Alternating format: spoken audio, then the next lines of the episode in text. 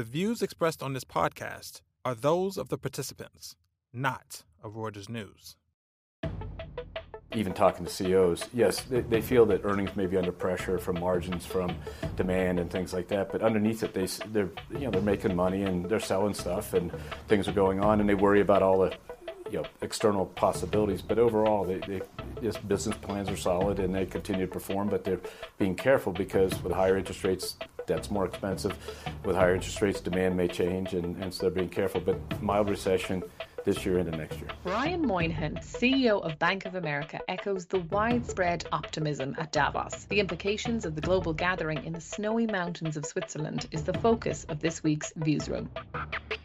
Welcome back to the Viewsroom, the podcast from Reuters Breakingviews, where columnists from around the world talk about the big stories of the week. I'm your host, Aimee Donnellan, coming to you from London. The Global Economic Forum is well underway, but far from the great and good focusing on inflation, the threat of recession, or an ongoing war in Ukraine, attendees are much more positive. Recent inflation numbers are looking more encouraging, and the stock market is stabilising. But is this rosy view reflective of reality? And what should we make of the fact that political leaders are no shows? Stay tuned to hear the answers from my colleagues Peter Thal Larsen, Global Editor of Breakingviews, and Lauren Silva Laughlin, US Editor of Breakingviews.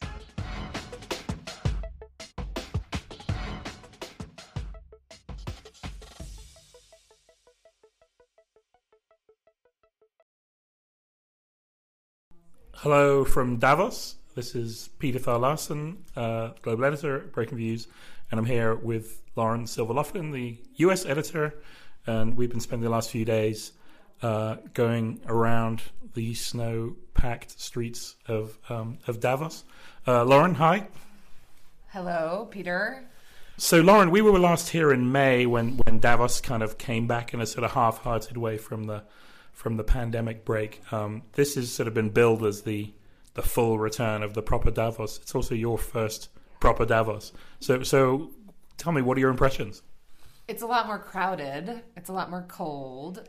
Um, and there is a lot of energy. I mean, actually, the conversation's completely changed from when we were here in May. Um, whether it's accurate or not, I guess this is a whole other question. But so, so how is? I mean, it is definitely crowded. I mean, there are there are lines out of the hotels for the security checks and so forth. I think there's a record number of delegates. Um, but but how would you how would you say the conversation has changed then? Yeah, it's funny. I like went to the Belvedere, which is sort of the main hotel outside the Congress Center on Tuesday morning thinking I would be really early for a 7:30 breakfast. I got there at 7 and hardly made it because of the line to get in. I mean, it's just a crazy buzz. But you know, in May, it was a lighter Davos. People were still worried about COVID. That's why it was lighter. A lot of people didn't come. People were wearing masks. There was, you know, strict testing requirements and there was tons of uncertainty. China was completely locked down. Parts of you know other parts of the world were in and out. Um, you know the the geopolitical tension was really high, and I think we are in an environment, an economic environment where we thought rates were going to go up and continue to go up. So there was a lot of caution. Um, I think that in combination with the fact that there weren't a whole lot of people here, people were just sort of generally bummed out. Um, now it's like the wheels have come off. You know, everybody's like, oh, we get you know a decent reading in the U.S. on inflation, two solid weeks into 2023 in January in the stock market, and people are thinking you know all problems are over and it's going to be a corporate bonanza in 2023. Yeah, I mean we should clarify that those people are like CEOs of big companies and banks and investors and so forth, rather than sort of the population at large. But it's true, and it's quite an interesting contrast. Definitely struck me compared with the the general uh, outlook coming into this, which is there might be a recession in the US, there might be a recession in Europe. Um, you know, we still have inflation, interest rates, uncertainty. Uh, obviously, there's still a war going on in Ukraine. A lot of the things that were, were, were a factor in back in May are still a factor now, but it sort of feels like things maybe aren't quite as bad. So in May, people were wondering, worrying about whether Europe could get through the winter just and keep the lights on. Combination of lots of efforts to source other sources of energy, a uh, bit of you know uh, reduction of, of, of, of, demand and so forth, and a slightly warmer winter means that's no longer a concern. Um, the other thing happened that's happened obviously is that China very rapidly has decided to open up. So that um, is potentially a boon for, uh, for for people who are operating there. Helps in terms of their supply chains. Helps in terms of the Chinese economy. So it's I wouldn't necessarily say that like it's all great, but I guess it feels a bit less uh, a bit less gloomy than it did in the past. Yeah, I think the other thing too, and I've heard this from a couple of different CEOs, is that because they made it through 2022 with all of those issues and all of those headwinds and still had good earnings, they feel very confident that they'll be able to get through anything now. And in May, it was different. They were all thinking, like, what's the next disaster? How am I going to prepare for it? Um, so I think you have like a set of CEOs who you know feel really good about how they got through 2022 i think you have a set of investors like we've heard some people who really are looking for quality they're kind of eager they're kind of you know rubbing their hands together excited about where prices are classically davos um, no bad news i guess yeah well i mean i think we should um, uh, i mean the, the, two other things i would say is it's there is there is it is striking to the people who aren't here so there's nobody really senior from the U.S.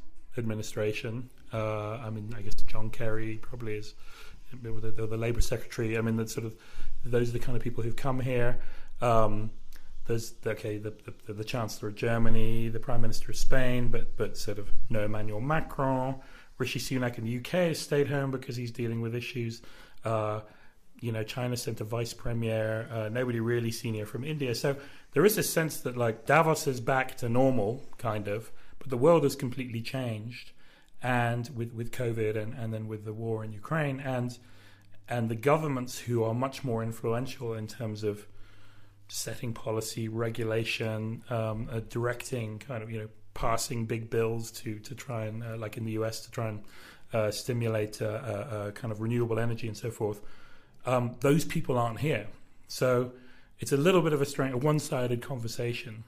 The other thing I would say is that you know Davos Inc. is not the global economy. You know these these are these are CEOs of big companies. They're generally diversified. They have operations in multiple places. They can shift assets around, um, and they're fairly resilient financially. They're not startups which might be running out of money. Most of those startups, funnily enough, have decided not to come because um, they're conserving cash. They're not small businesses. And also, I would say also there's not there's not. I mean, we've met one or two companies from sort of emerging markets, but compared to previous years, I would say there's fewer of those around. So it's a it's kind of probably a slightly skewed sample in terms of the people we meet here. And yeah, that that is interesting, I suppose, for me because this I've never seen what you know the world is like with you know or Davos is like with all the real big leaders, but. I've thought about it a bit since we talked about it since the at the beginning of the week, and you know, the U.S. obviously, sort of U.S. and China, the world's two biggest economies, right? U.S. is not, as you said, not re- really represented here with very senior leadership, um, and there's uncertainty there because of interest rates and the, you know, where growth is headed. In China, there's still uncertainty about lockdowns and you know where what, where they're going to go with COVID, and that is the biggest pocket, uh, potential pocket of growth this year. So you put that together, and you get the like one curse word, the one Davos curse word, which is uncertainty. I mean, people like don't want to use that word around here because everybody knows that that's the worst thing mm-hmm. for investment and for growth and for returns. Um, and we've heard from a couple of, of CEOs who have said, yeah, you know, nothing's really going to happen in the deal market until that uncertainty is cleared and and banks can offload debt and things can get going again. And um, and so I think it's a problematic for the Davos community that they weren't able to hear from the really top leaders in the US and China because you know that's a big overhang in the next year. Yeah, absolutely right. So um, uh, one of the one of the, the, the sort of these sort of um, um, uh, what's the word sort of anthropological kind of uh, exercises you can do in Davos is walk up and down the promenade, which is the sort of the main drag, um, and see which companies and which organizations have taken over shop fronts to sort of like, you know, present themselves to the Davos crowd, um, and you can, um, and so there's an interesting, some interesting conclusions to be drawn, I think, from that. You, you, I think you made that walk quite early on. What did you, uh, what did you spot? I did. I was really excited. I sadly, like, really actually looking forward to this because it was my second Davos. So it was like the time that I got to compare the two. So when I came in May, it felt very like kind of gritty and underground. The big question is like, were the Russians going to show up? And and it was all crypto and there was like a psychedelic house and i was like wow this is fun. Like can't wait to see who's here. This time i'm going as like workday which by the way like triggers me because you know we all have to use it for our hr functions and salesforce meta like you know all the us tech companies cisco ibm it's like nothing really jazzed me and um, there was a few like a few little crypto this or that but there is a huge presence of established us tech companies uh, and we kind of know that story um, like there's excitement around some parties and mm-hmm. uh, in uh, you know some dinners and some celebrities who may or may not have come or have been here. So there's like a little bit of disappointment in yeah. terms of who showed up. Yeah, no, it's definitely right. Um, uh, I mean, the other thing I would say, just walking up the road, you um, uh, you know, there's like a, the Polish have a. It's it's almost like a sort of it's like a trade fair for sort of countries to, to advertise themselves as potential investment destinations, right? Which is which is one of the things that's going on because people are diversifying their supply chains and they're sort of wondering where to go. So the Polish have a presence, the Indonesians have a presence, the Malaysians have a presence. Um, uh, so that's definitely, I think, a shift. And and and we also, you know, there's a couple of like governors from U.S. states, uh, you know, who've come to Davos to basically talk to people about about the attractions of investing in their state. So it's that's definitely, I think, a shift. The other one that really stood out to me uh, was um, uh, Manchester United, the English Premier League soccer club, uh, have a have like a, a, storefront in Davos, which is nobody really quite understands what they're doing here, but um, but that's definitely a, a, new feature. But the one the one I thought that you pointed out that really summed it up was that the House of Psychedelics from May has now become the India Inclusivity Lounge.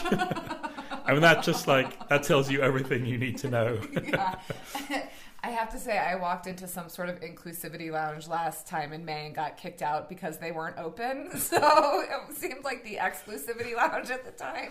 Um, I haven't tried the inclusivity lounge. I have the India inclusivity lounge. I have to say, but um, yeah, Man U was like the big the big storefront. I think at the beginning of the week, everyone was really excited, thinking, mm-hmm. oh, maybe they're meeting someone, maybe for sale or for an investment, and you know, even that excitement seems to have died down. Yeah. So, um, so we're sort of wrapping it. We're sort of coming towards the end of the week here. Um, uh, as you can tell, my voice is just about to give out. Um, I guess um, any other sort of things that you'll take away when you go back and, and, and you know talk to your friends and your colleagues about about Davos. What what what what do you think of the sort of the uh, what what are the impressions that you will want know. to leave them? I'm going to learn from you, Peter, which is you've said twice now that people get things wrong Davos is always wrong. So I think my big takeaway is like hunker down. Something's going to happen. yeah, no, I think that's exactly right. I think in May they were so negative, we kind of thought, well, maybe you know the, the best hope was that they're wrong as usual. Um, and this time, uh, yeah, maybe we maybe hope that they break the habit and actually uh, get things right for a change. But um, Lauren, great to see you, and uh, well, until next time. Yeah, great to be here. Thank you. Thanks for tuning in. This podcast was produced by Oliver Taslic in London. Subscribe to the Viewsroom and our sister podcast, The Exchange, on Acast, Megaphone, or wherever you like to listen. Check out our latest views on these stories and many others at breakingviews.com and on Twitter, where our handle is at breakingviews.